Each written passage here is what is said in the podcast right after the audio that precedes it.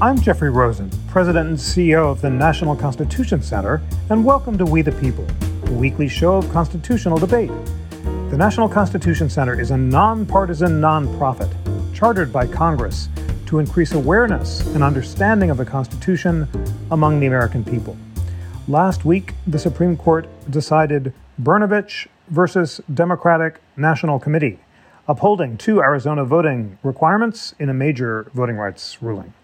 Joining us to discuss that decision and its ramifications for the meaning of Section 2 of the Voting Rights Act are two of America's leading experts on voting rights and the Constitution who will cast much light on this important question.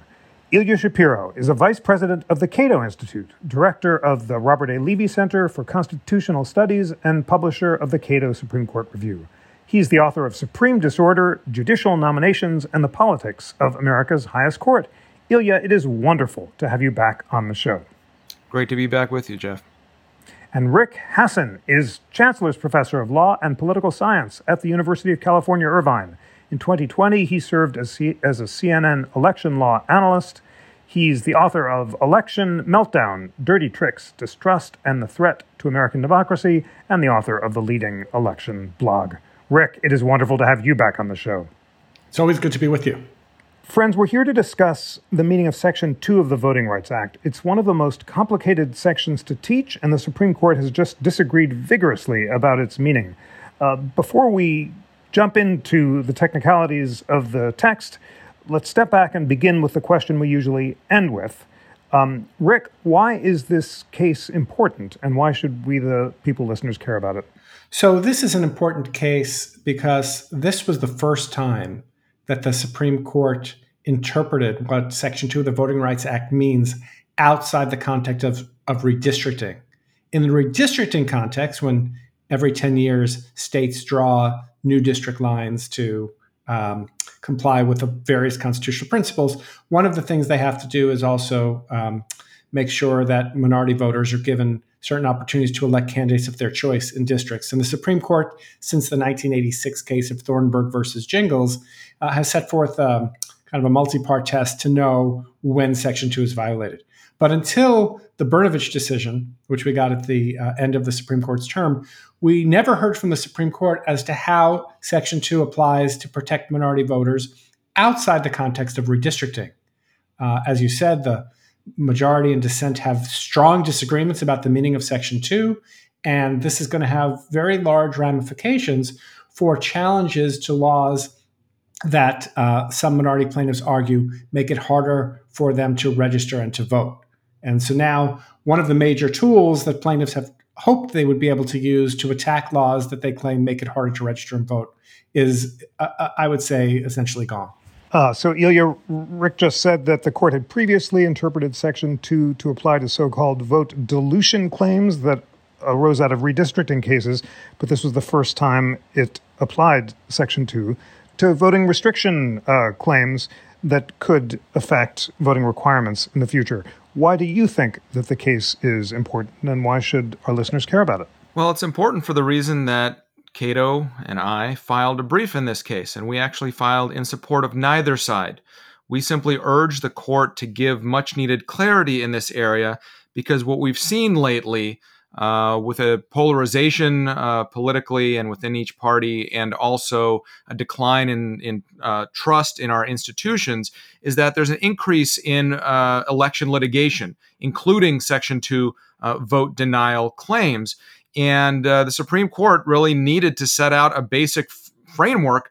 Otherwise, this there'd be a, a, a, continuation or a growth in the Lawyer Full Employment Act with any change in voting rules, drawing a legal challenge and perhaps upheld one year, only to be struck down the next, depending on um, lots of uh, potentially uh, different things. And so, to me, this case, and I think Rick agrees with this, was about much more than the two particular Arizona provisions at issue, which, after all, are commonplace uh, around the country, requiring you to vote in your own precinct and uh, preventing uh, uh, ballot harvesting or collecting uh, of uh, early or mailed ballots by those other than family members, caregivers, postmen, and, and election officials. But much more important than those two provisions, whether in Arizona or elsewhere, is the framework uh, for the Supreme Court to set out. And I had urged uh, uh, the court to set a bright line rule. It didn't quite do that, although uh, a few of the factors that Justice Alito said in his uh, mentioned in his uh, majority opinion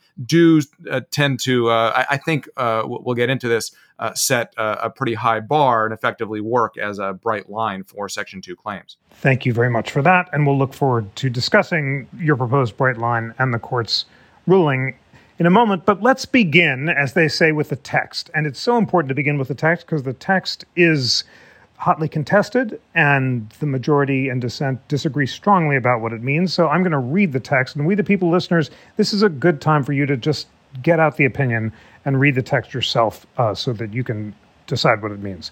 So, section two has two interlocking parts. Uh, subsection A says, no voting qualification or prerequisite to voting, or standard practice or procedure shall be imposed or applied by any state or political subdivision in a manner which results in a denial or abridgment of the right of any citizen of the United States to vote on account of race or color.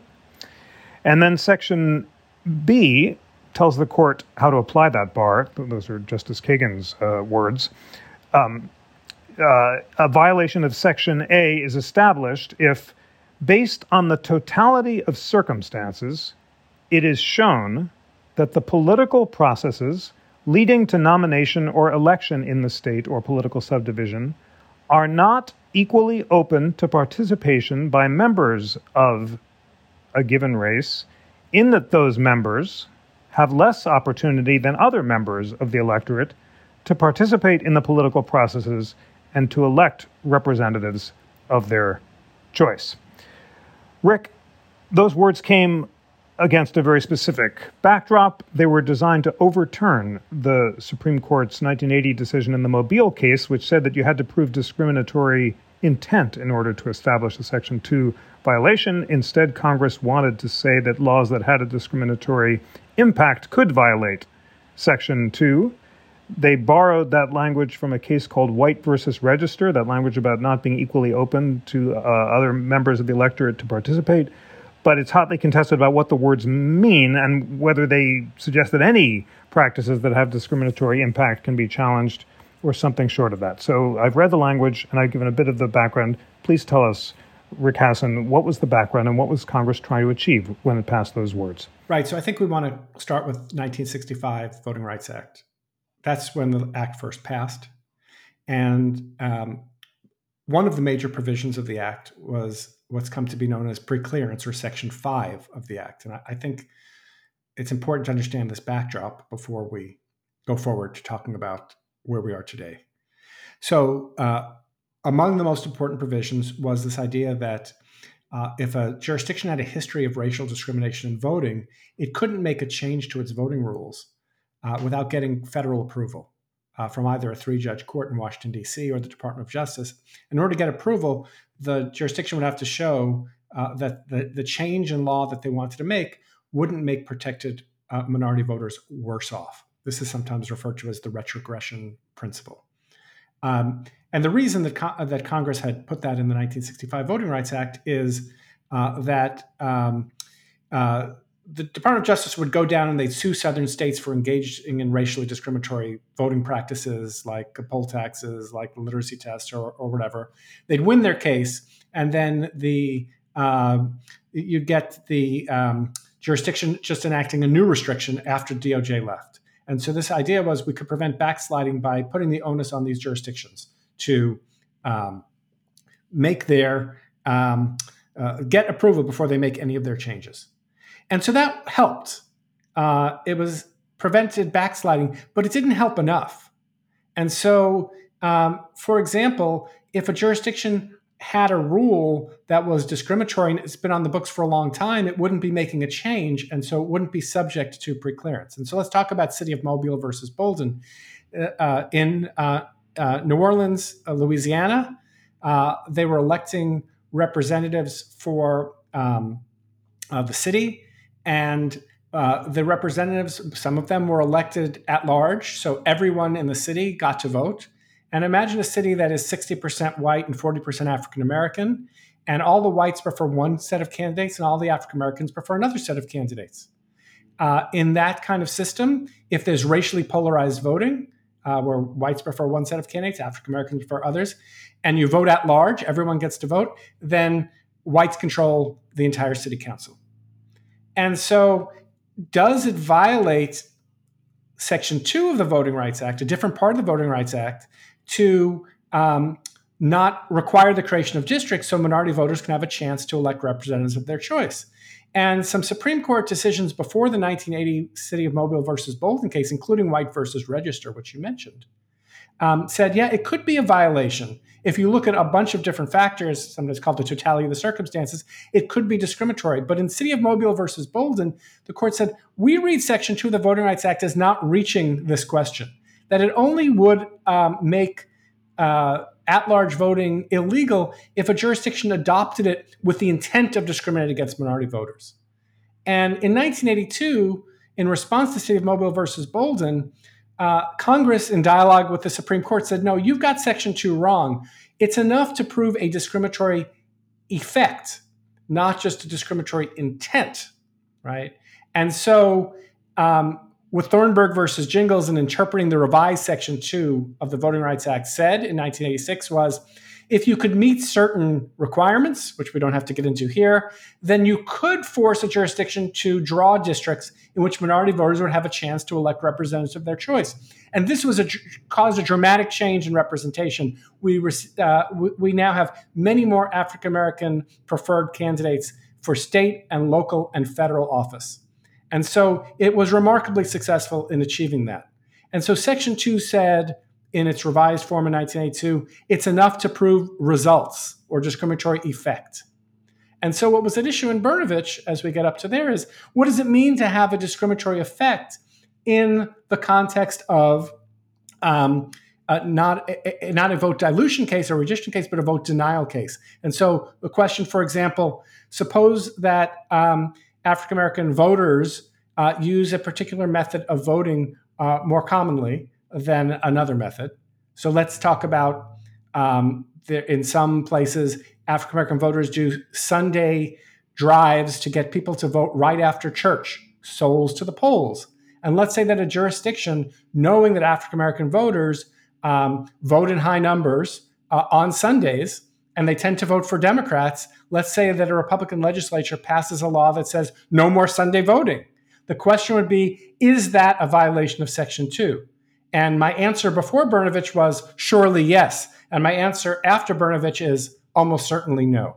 Ilya, Rick just went through a lot of helpful history. I'd like you to review the same history. And we heard Rick tell us that in the White versus Regester case, which was 1973, the court said that vote dilution plaintiffs uh, had to show that the political processes leading to nomination and election were not equally open to participation by the group in question, dash, that its members had less opportunity than did other residents in the district to participate in the political process and to elect legislators of their choice.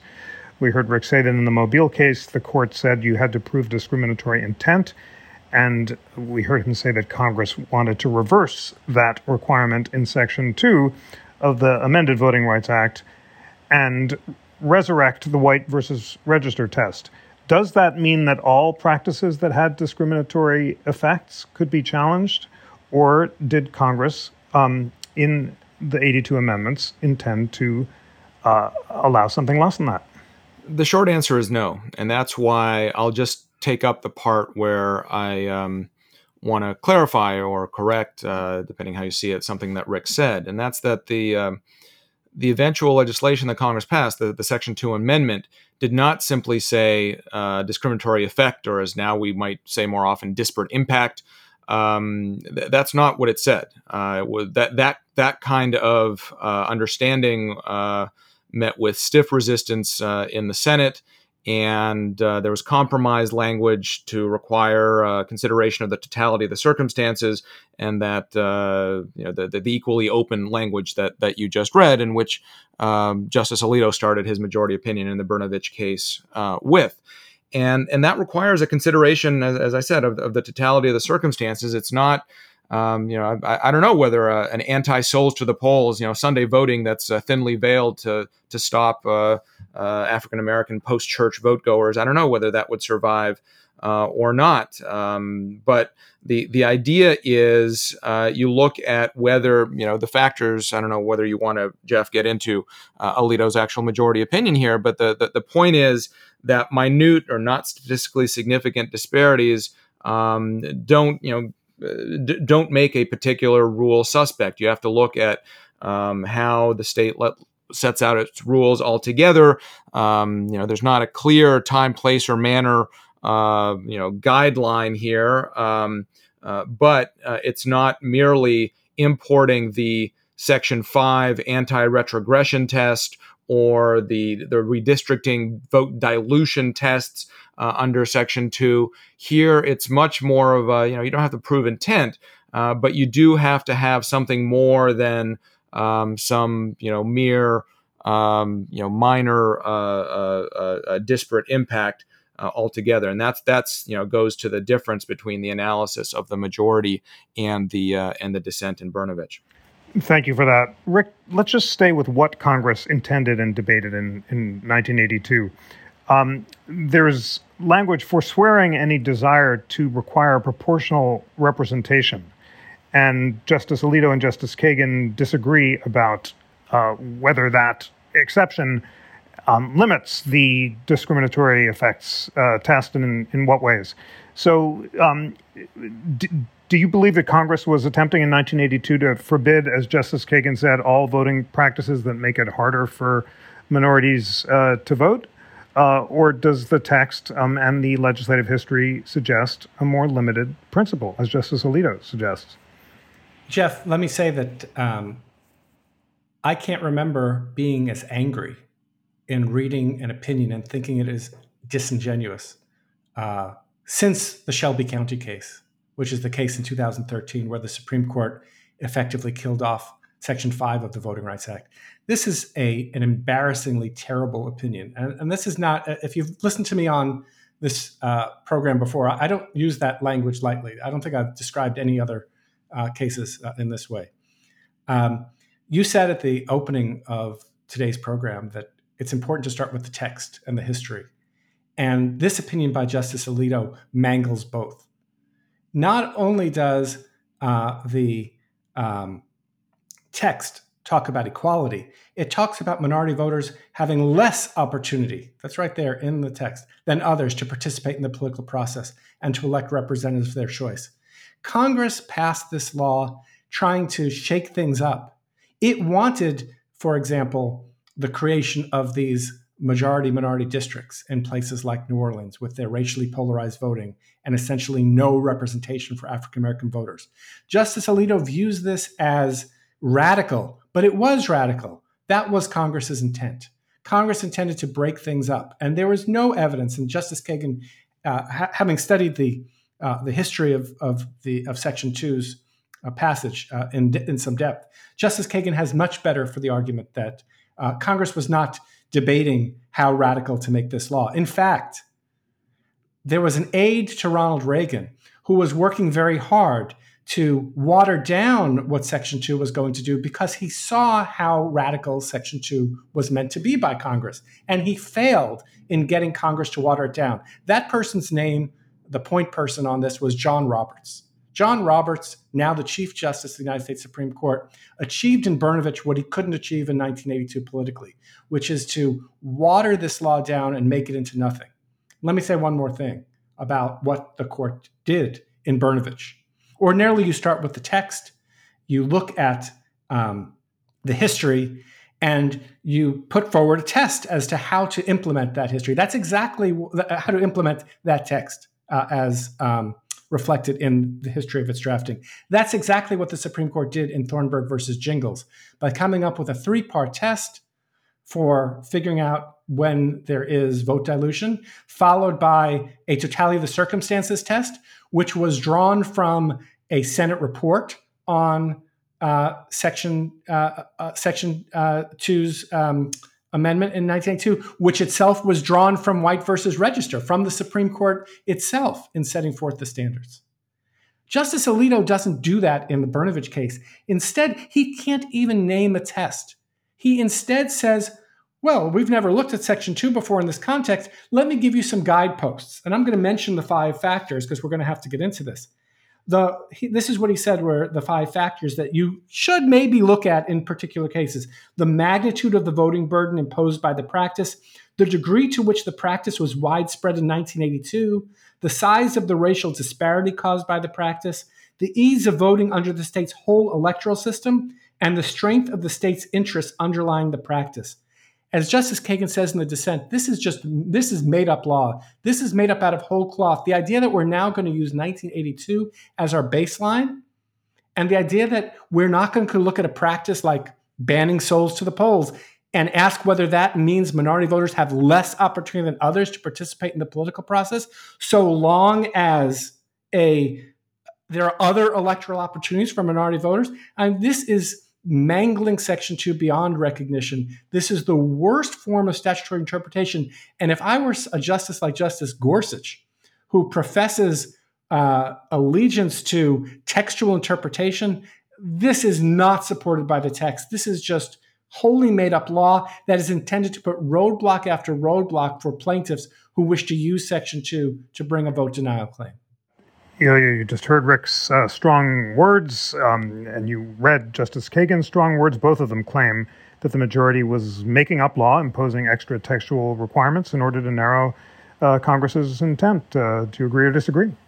Yeah, I think Rick and I are on opposite sides of the looking glass because I think Justice Kagan's opinion was disingenuous. I mean, I generally respect Justice Kagan a whole lot. I think uh, her opinions are clear. The questions she asks at oral argument go precisely to the issue that uh, any given case turns on. Uh, but here, she essentially tries to make this Shelby County redux. She essentially tries to import uh, disparate impact from other uh, statutes, other, other understandings. And she uh, reads the 1982 Section 2 uh, amendment to say things that, that it doesn't. And indeed, it's not surprising. If I were Justice Gorsuch, uh, to read the text of 19 of, of, of Section Two uh, based on uh, what the words in it say, um, and to accept the practices that were in place in 1982. I don't think there's a constitutional or a Voting Rights Act right to any early voting, for example, or to no excuse absentee voting. And I don't think that if you take those away, um, that that would be some sort of racial disenfranchisement, let alone a violation of Section Two, however construed. I mean, we've expanded our uh, states, different states in different ways have expanded their their voting. Uh, uh, rules and and uh, uh, the the ability to vote, the opportunities to vote for everyone uh, by leaps and bounds. About in the last twenty years, Bush v. Gore was the real catalyst uh, uh, for this. but you know that may or may not be a, a, a good thing. We can debate. That's a matter of policy or technical administration of election law. But you know, I don't blame New York or Delaware for having many, many fewer opportunities to vote than Georgia or Iowa or Texas. I don't think that means they necessarily violate uh, Section 2 because of that um, or that they are bad to voters uh, because of that. I mean, the incompetent uh, handling of elections in New York City that we recently saw are probably uh, bad for voting. But anyway, getting back to the the actual debate between the majority and dissent, uh, this is not about uh, letting in racial discrimination through the back door. This is not about eviscerating Section Two. You know, Shelby County, we can debate that separately. I think it was correct simply because uh, the the extraordinary conditions on the ground in the Jim Crow South uh, were gone, or at least uh, were applied in, in different ways, and the uh, the the coverage formula uh, did not match the realities uh, in 2006 that it had in 1972, etc. but that's not this case. This case is about the equal opportunity to vote and they're simply to do that to, to make out an, an, a, a claim for race-based vote denial the court is saying here you have to show race-based vote denial. It's as simple as that. Rick you mentioned the Gingles case and uh, I, I, find it a complicated case to teach because i always have to go back and look at the factors but i'm, I'm now going to read them to, to remind myself. And uh, uh, under Gingles uh, plaintiffs have to show three preconditions before they can raise a vote dilution claim under Section 2. First, the racial or language minority group is sufficiently large and geographically compact to constitute a majority in a single member district. Second, the group is politically cohesive, meaning its members tend to vote similarly. And third, the majority votes sufficiently as a bloc to enable it usually to defeat the minority's preferred candidates. If those three preconditions are met, then the plaintiffs have to show using factors that the Senate noted in passing the 1982 amendments that under the totality of the circumstances, the, a redistricting plan diminishes the ability of a minority group to elect representatives of their choice. And then there are these nine Senate factors, uh, some of which, uh, as the Justice Alito noted, are, are relevant to uh, voting claims that don't involve vote dilution and others aren't, but they include the history of official discrimination in the jurisdiction that affects the right to vote, the degree to which voting is racially polarized, uh, and uh, the extent to which minorities are discriminated against in socioeconomic areas such as education, employment, and health. Rick, to what degree are these Senate factors, which was obviously part of the debate over the 1982 amendments, relevant to deciding cases that don't involve vote dilution, which was the Senate's focus, but instead other fine kinds of restriction on the right to vote? And, and to what degree does the, does this uh, legislative history impact your view that Justice Kagan, rather than the majority, had it right? So one thing uh, I think to start is uh, that the threshold factors in Gingles, the ones you mentioned about racially polarized voting and the, minor- the majority usually being able to defeat the minority's preferred candidates, those I think everyone agrees don't have direct application to vote denial cases. You know where you make it harder to register or to vote. But the totality of the circumstances do seem to be relevant. And in fact, if you look at uh, every court decision since uh, that before Brnovich that had tried to figure out what Section 2 means in the votes vote denial case, they did look at those totality of the circumstances factors. And had, the lower courts had developed a number of tests, um, all of which were rejected by um, the majority in favor of these ad hoc standards that the court came up with. So, just to give you uh, an example of how ad hoc this is, um, Justice uh, Alito talks about the practice in 1982 um, as the standard. It has to be more than the usual burdens of voting as understood in 1982. Why does that become the standard? Did Congress think that the law was going to just uh, stop evolving and that voting practices weren't going to change after 19, 1982? There's nothing to suggest that. Or to take another factor, the strength of the state's interests underlying the practice. Justice Alito, in multiple points in the opinion, talks about the specter of voter fraud as though it is a major problem in the United States. And we know that it is a minor problem in the United States. Arizona had no instances of fraud connected to these practices. And so the upshot is under Justice Alito's test, plaintiffs have a very high burden. They have to show that something is more than the usual burdens of voting, more than the usual burdens of voting as compared to um, what the law was in 1982 when early voting and absentee voting and re- uh, was uh, rare and voter registration was onerous. And they have to show as a whole that there is not equal opportunity to vote. And the state doesn't have to come forward with any evidence that its law is actually necessary to support its interests. It can just assert an interest in voter fraud. On the very same day that the Supreme Court decided the Brnovich case, it decided a case called Americans for Prosperity Foundation versus Bonta. And in that case, the, it was totally flipped. The state has to come forward with lots and lots of evidence that its disclosure law is required to um, enforce its important law, law enforcement interests, but plaintiffs don't have to come forward with any evidence of a chill to support their claim that the that the law um, is violating their First Amendment rights. And w- what explains the difference in these two cases? Why does the state get a pass in one case and not the other? It's the conservative ideology of the justices on the Supreme Court. There's no way to understand this but as a naked power grab by the Supreme Court. As I said, I, am still angry a week after the decision as we're recording this. I just find th- these opinions to not reflect anything like the totality of the circumstances test, not to reflect anything like either what the text of Section uh, 2 says, or what the legislative history requires, or how lower courts have construed the law. And I'll, let me, I'll give one final example. The United States Court of Appeals for the Fifth Circuit which I consider to be one of the most conservative courts in the country, heard a challenge to Texas's very strict voter ID law en banc. That is, the entire Fifth Circuit heard it. And the Fifth Circuit found that this very strict voter ID law violated Section 2. Then Texas amended its law in response to the lawsuit, eased up the burdens, provided ways that voters who have difficulty getting voter ID could still vote, and the Fifth Circuit upheld the law. That's what Section 2 was meant to do. It was meant to say that in egregious cases, there should be found to be a violation of Section 2 for vote denial claims. But now, after this opinion, I think that that Texas voter ID decision would have come out the other way. And it's hard for me to imagine any current voting restriction violating Section 2.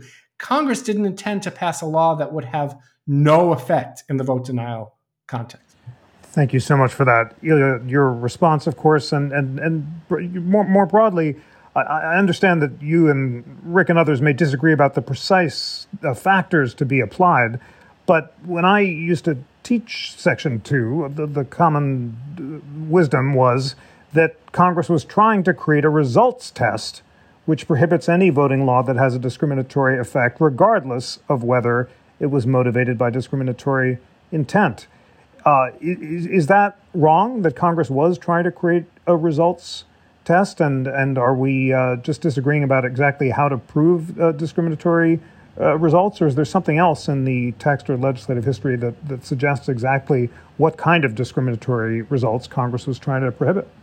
Well, there has to be a de minimis or common sense filter on what a uh, an effects test is, and I don't. I'm not you know, I don't think it's the same as disparate impact in other statutes. But, but regardless, in voting, there are kind of what uh, Justice Stevens in the Crawford case uh, involving voter ID called the usual burdens of voting. So you have to go somewhere, you have to register, now we've made it a lot easier with uh, more widespread, no excuse absentee or mailed uh, ballots, but there are certain burdens. You don't have a, a constitutional right to uh, for the government to infer how you want to vote by your brainwaves or to uh, to text your vote in or, or, or click on a website or or whatever the easiest technological way conceivable could be at any given time.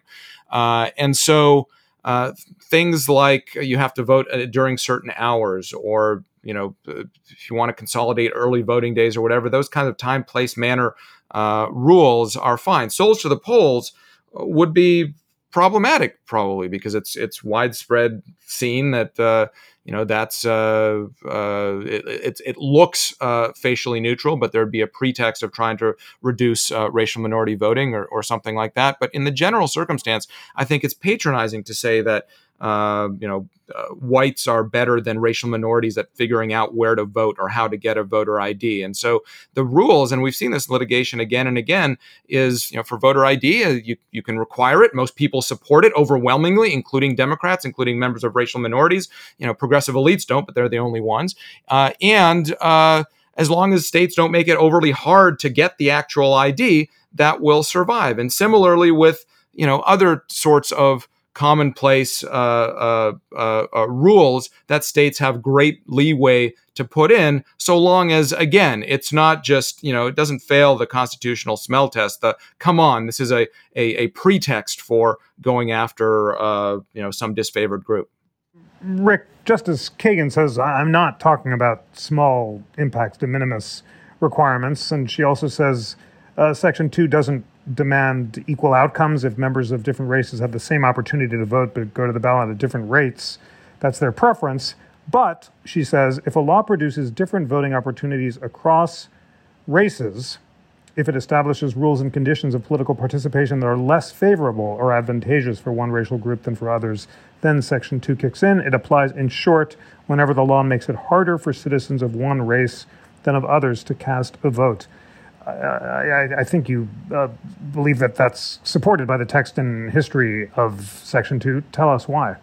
Well, uh, I'm looking at the opinion, uh, and there's a part in the dissent from uh, Justice Kagan where she talks about Justice Scalia, who was, uh, you know, not always a friend to the Voting Rights Act, where he said that um, he wrote in a case called Chisom versus Roemer. Um, suppose that a county passed a law limiting voter registration to only three hours one day a week and suppose the policy makes it more difficult for blacks to register than for whites, say because the jobs African Americans disproportionately hold make it harder for them to take time off in that window. Right? Those are the sociological factors that um, and education factors that you mentioned in the totality of the circumstances test. Justice Scalia had concluded that if that were the case, then those voters would have less opportunity to participate in the political process than whites. And Section 2 would therefore be violated. Common sense, textual interpretation of the law. And yet, the majority seems to say, no, Justice Scalia was wrong there. That's not what Section 2 requires. You've got to look at the entire system as a whole. You've got to compare what the registration rules were in the 1980s. Uh, the state can come forward with uh, interests and not support them, like uh, efficiency. Uh, so I think that, you know, what you have in Justice Alito's opinion is just a roadmap for lower courts to find no Section 2 violation, and for appellate courts, if more liberal district court judges find some kind of violation, uh, to overturn that. The touchstone of this law should be less opportunity than others. You read the part from Justice Kagan's dissent. That less opportunity than others, that disparate impact, is what the majority rejects, but that should be the touchstone for any textual analysis, as Justice Scalia's opinion I, uh, Justice Scalia's uh, earlier opinion in um, Chisom versus Roemer, I think, so nicely illustrated. You, you, why, why, shouldn't uh, that language, having less opportunity than other groups to participate, that is disparate impact, be the touchstone? And then, uh, since Congress obviously didn't think clearly about the vote denial as opposed to vote dilution claims, uh, why not come up with a simple, clear test? You recommended a test. Share with our listeners what uh, test you recommended and why you believe that Justice Alito's factors broadly satisfy that need for a clear test and, and are consistent with the text of the statute. I actually didn't recommend a test. I just said there should be a test so that there's clarity going forward and states are, not constantly in flux with with their election uh, rules. But I think uh, for for Rick's hypothetical, the the only three hours of, of registration when overwhelmingly that it's uh, racial minorities that are that are working then or make it harder to register. And registration, of course, is a, a bottleneck. Is it's uh, you know even if you look at totality of circumstances of when and how you can vote, if you're not registered, you can't vote. Well, that seems like uh, failing uh, Justice Scalia's factors. Um, so I, I don't think this precludes you know egregious situations where as i said there can be no possible explanation for a given rule uh, other than that uh, uh, it's it's targeted at uh, uh, disfavored uh, groups based on on race. And so i think the, this you know this this multi-factor test this kind of totality of the circumstances even though i don't like them i wish it were a little bit sharper but it certainly allows for you know egregious rules that fail the smell test.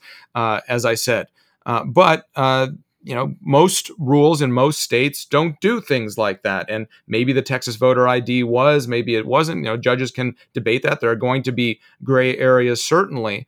Um, but uh, you know, the the vote. I don't think equal opportunity is synonymous with with disparate impact. Uh, I don't think it was um, the way that the law is enacted, and I don't think you know to the extent legislative history even matters. I don't think it supports it. Thanks for that. Uh, Rick, how significant does the disparity need to be for it to violate Section 2? And is it fair to say that Congress didn't think squarely about how Section 2 might apply to vote denial cases, and therefore some kind of uh, test is necessary for the court to construe, or, or, or not? Well, I think it goes uh, without saying that there needs to be a judicial gloss on this language because the, you read the statute at the beginning, and I, I was uh, very proud of you for getting all the way to the end of it without falling asleep because it's hard to hear statutory language, uh, but it's it's opaque, and so it requires interpretation.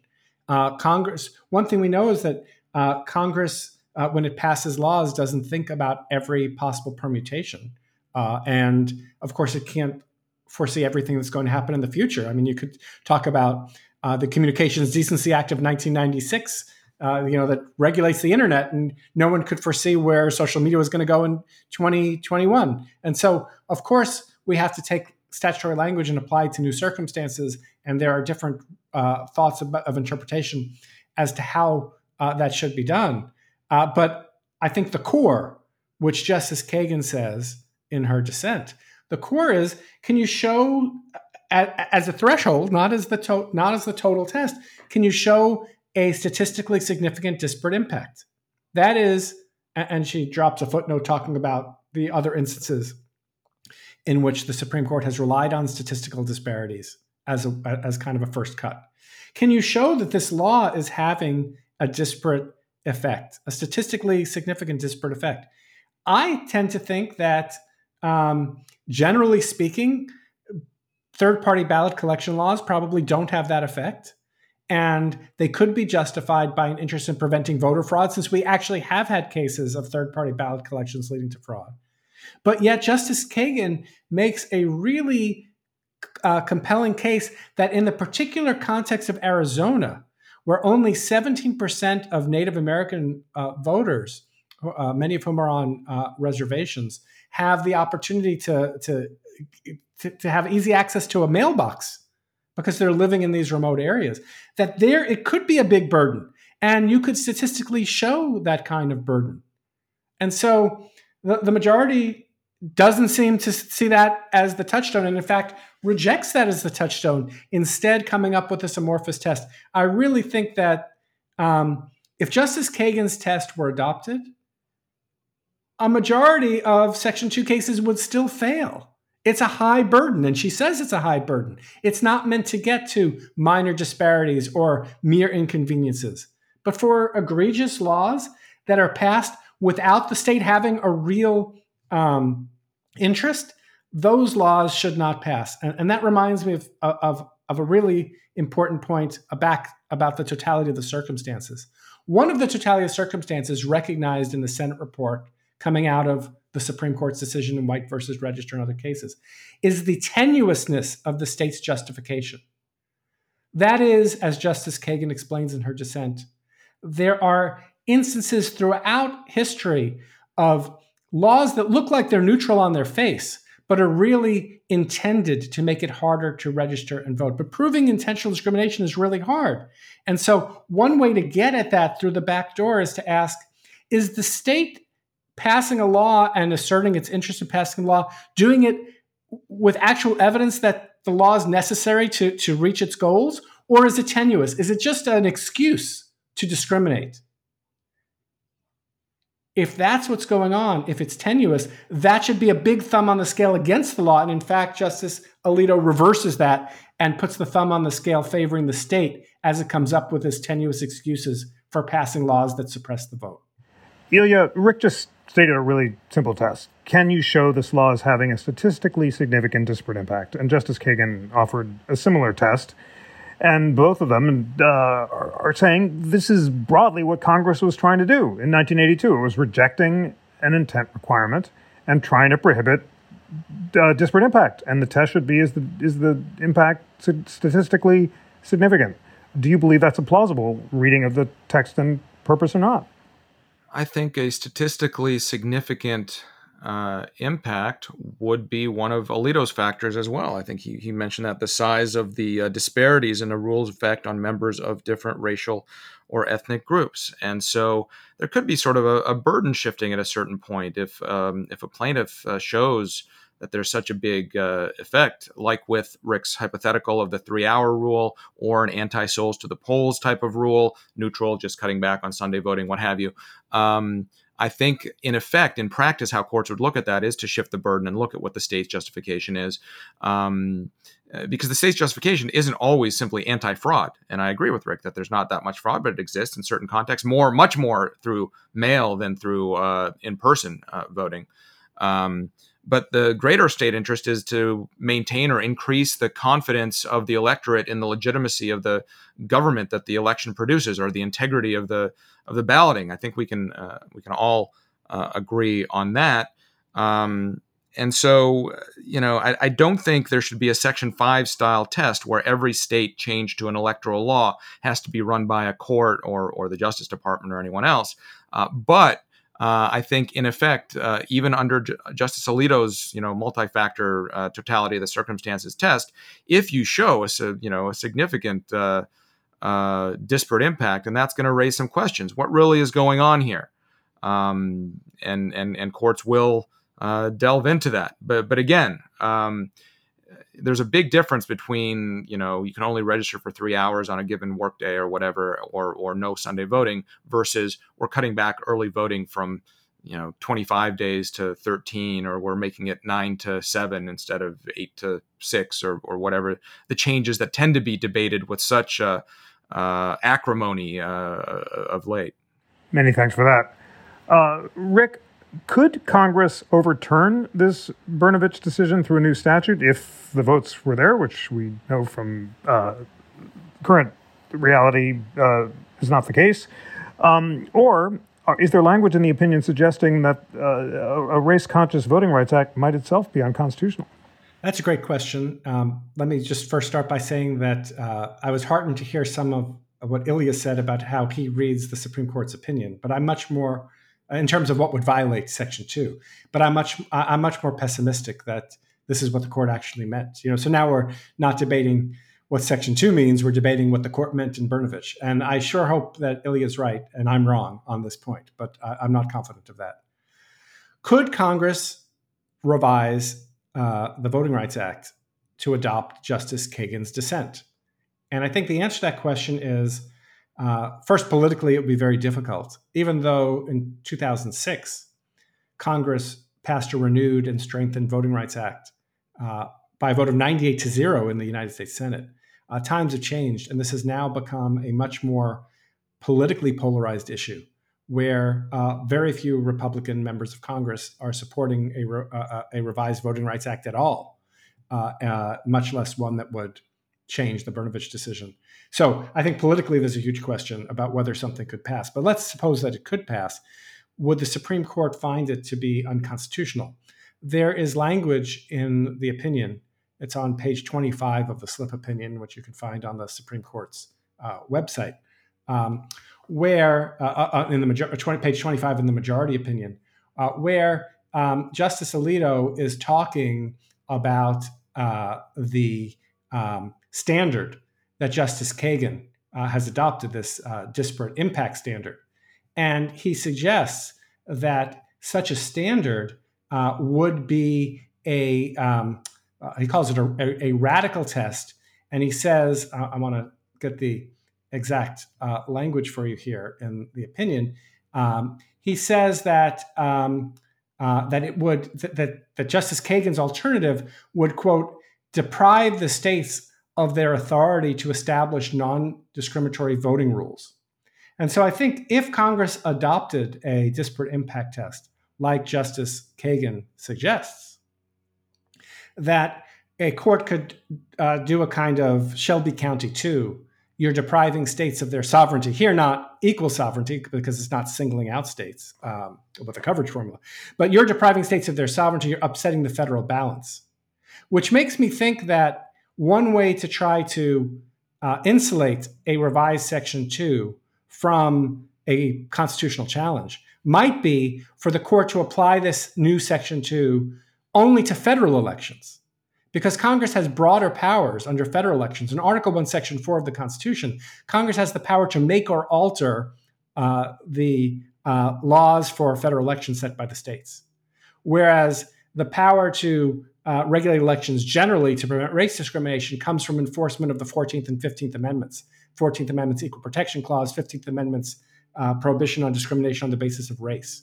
So uh, I think, uh, you know, it's not clear if Congress could enact Justice Kagan's dissent as Section 2. It would be a, a better chance if it were applied only to federal elections. Ilya, do you believe that Congress could enact Justice Kagan's dissent, or do you think that that would violate the Constitution? Well, it could certainly change and amend Section 2 to have an explicit uh, disparate impact standard of, of some kind.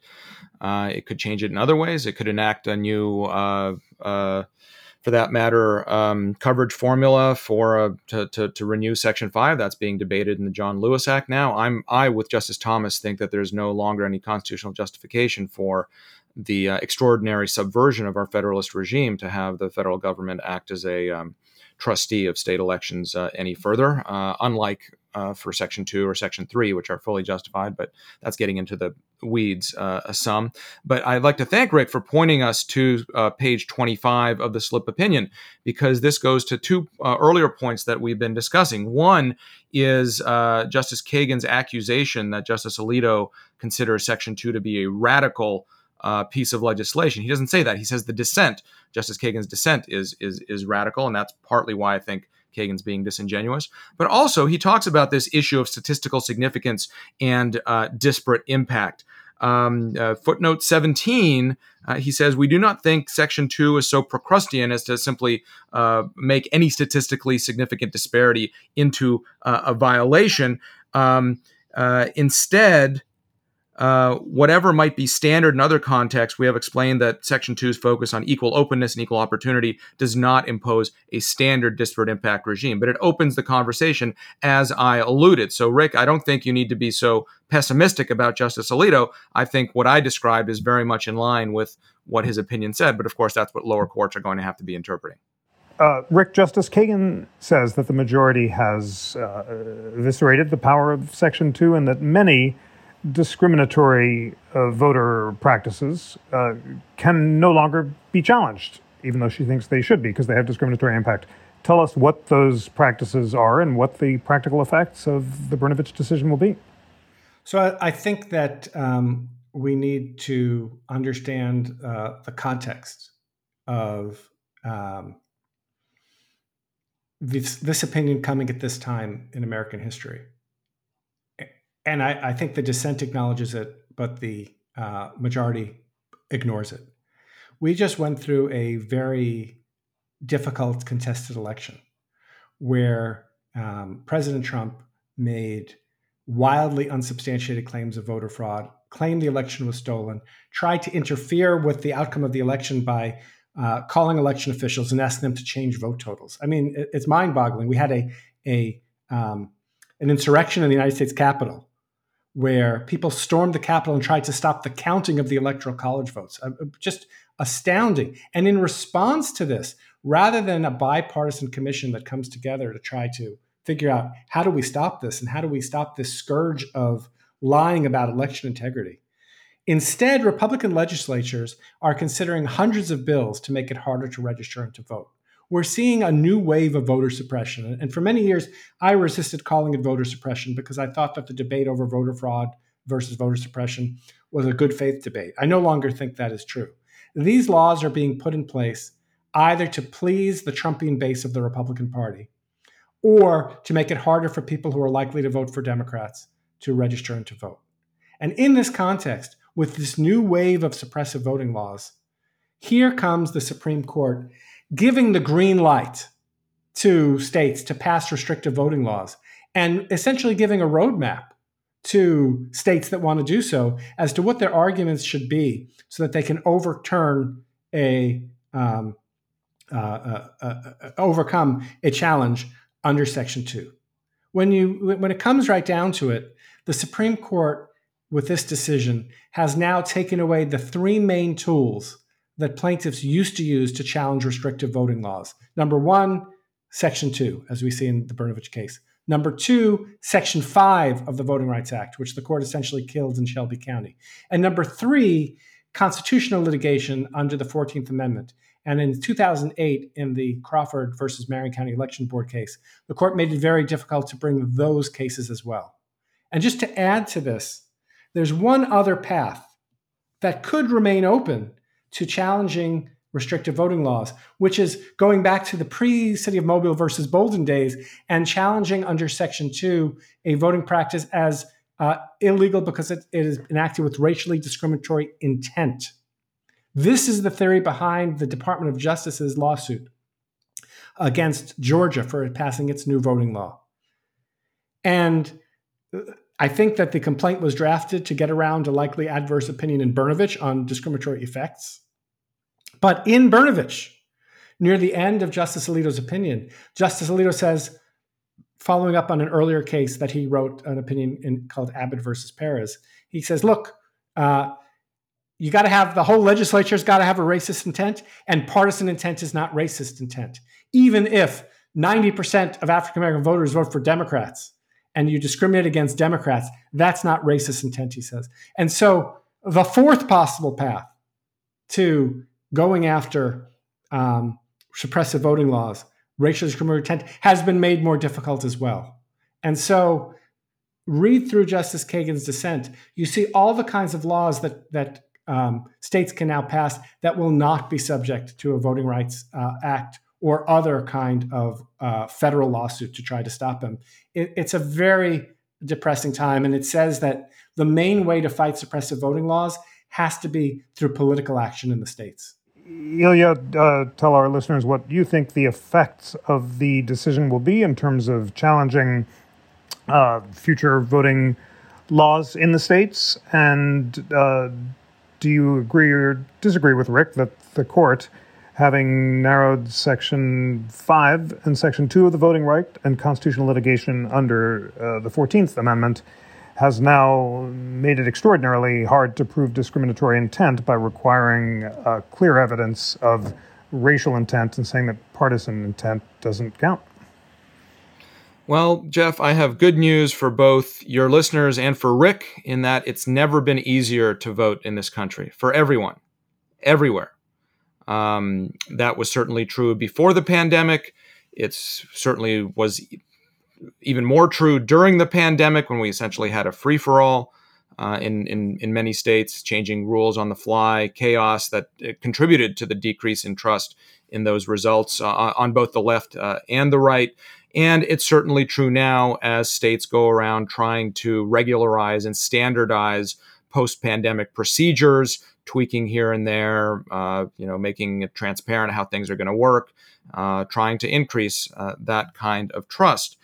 In a cover story in the Washington Examiner called The Voter Suppression Lie, I quote an esteemed election law scholar uh, as talking about New York's abysmal election administration. And if that state were a Southern Republican state, there would be protests and calls for businesses to boycott because it's that terrible. But it's a blue state, so you don't see that. That scholar, of course, is uh, Rick Hasen.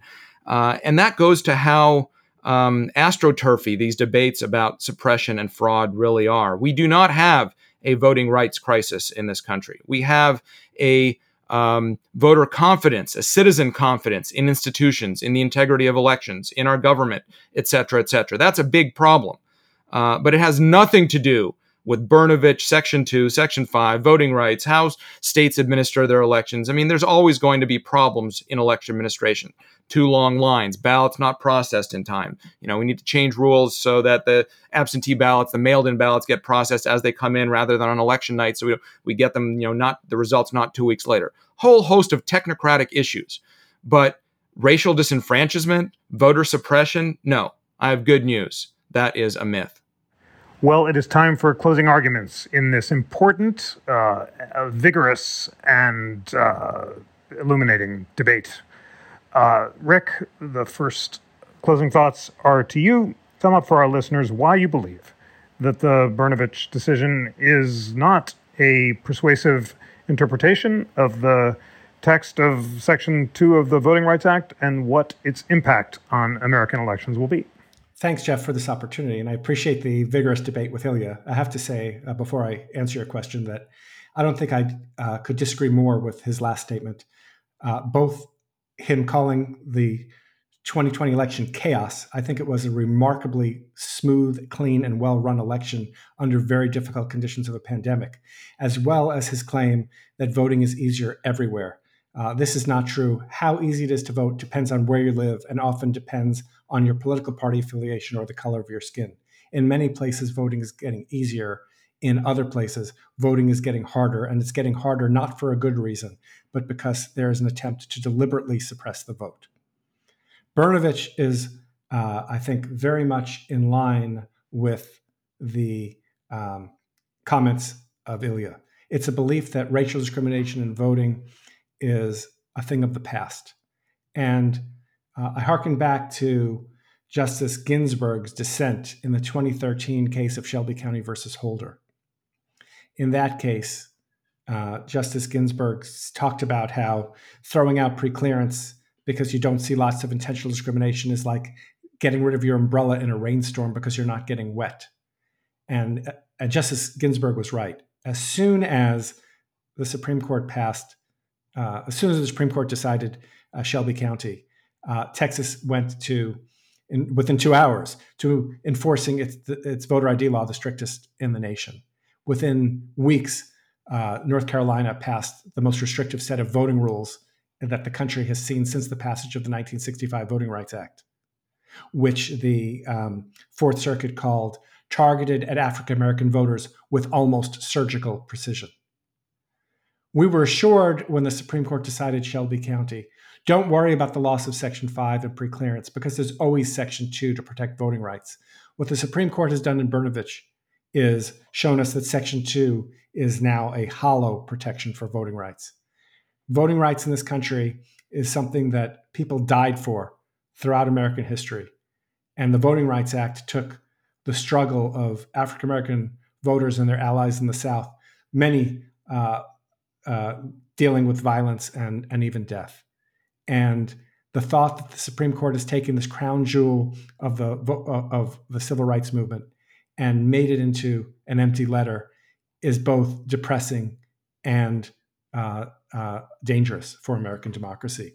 Uh, I can't think of a worse decision in voting that the Supreme Court has decided, uh, other than the Shelby County case, which essentially killed off the other major provision of the Voting Rights Act. Thank you very much for that. Ilya, the last word is to you.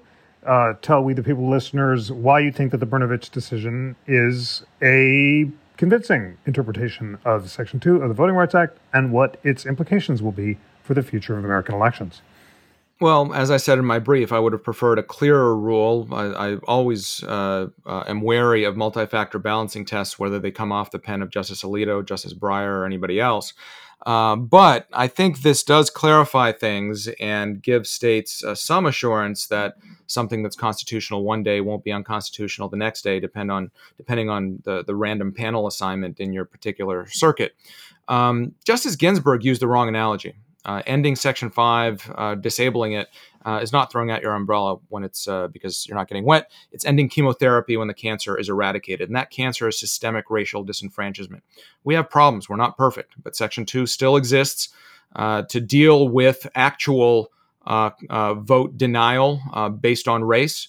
and it's still there, whether that's voter ID, whether that's taking away the, the equal opportunity to to vote. Fundamentally, that that's the main point. Our uh, uh, rate of voting has only increased as these so-called restrictions have gone in, just like rates of voting uh, in the in the states in the post-Shelby states with these so-called restrictions have increased, with rates of uh, racial minorities increasing by more than uh, those of, of, whites.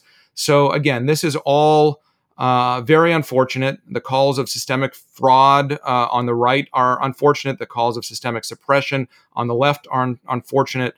Uh, all they do is decrease the level of institutional trust, uh, decrease the confidence in the integrity of elections, and ultimately contribute to the increasing polarization, partisanship, and division in this country. I really wish Rick and I weren't debating this because I don't think there's a debate here. Thank you so much, Rick Hasen and Ilya Shapiro, for a vigorous, uh, a, a serious, and a civil debate about uh, the meaning of Section 2 of the Voting Rights Act and the future of American elections. Rick, Ilya, thank you so much for joining. Thanks, Jeff. Thank you so much.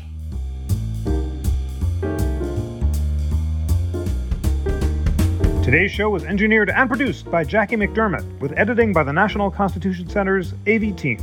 Research was provided by Mac Taylor, Olivia Gross, and Lana Ulrich.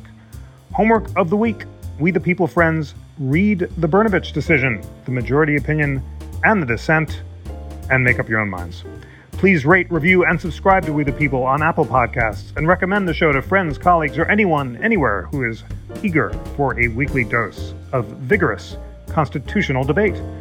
And always remember that the National Constitution Center is a private nonprofit. Thanks so much to those of you who've been joining at $1, $5. It's so meaningful to have your engagement and support. Uh, a donation of any amount is much appreciated. You can support the mission by becoming a member at constitutioncenter.org forward slash membership or give a donation of any amount to support our work, including this podcast, and that's constitutioncenter.org forward slash donate.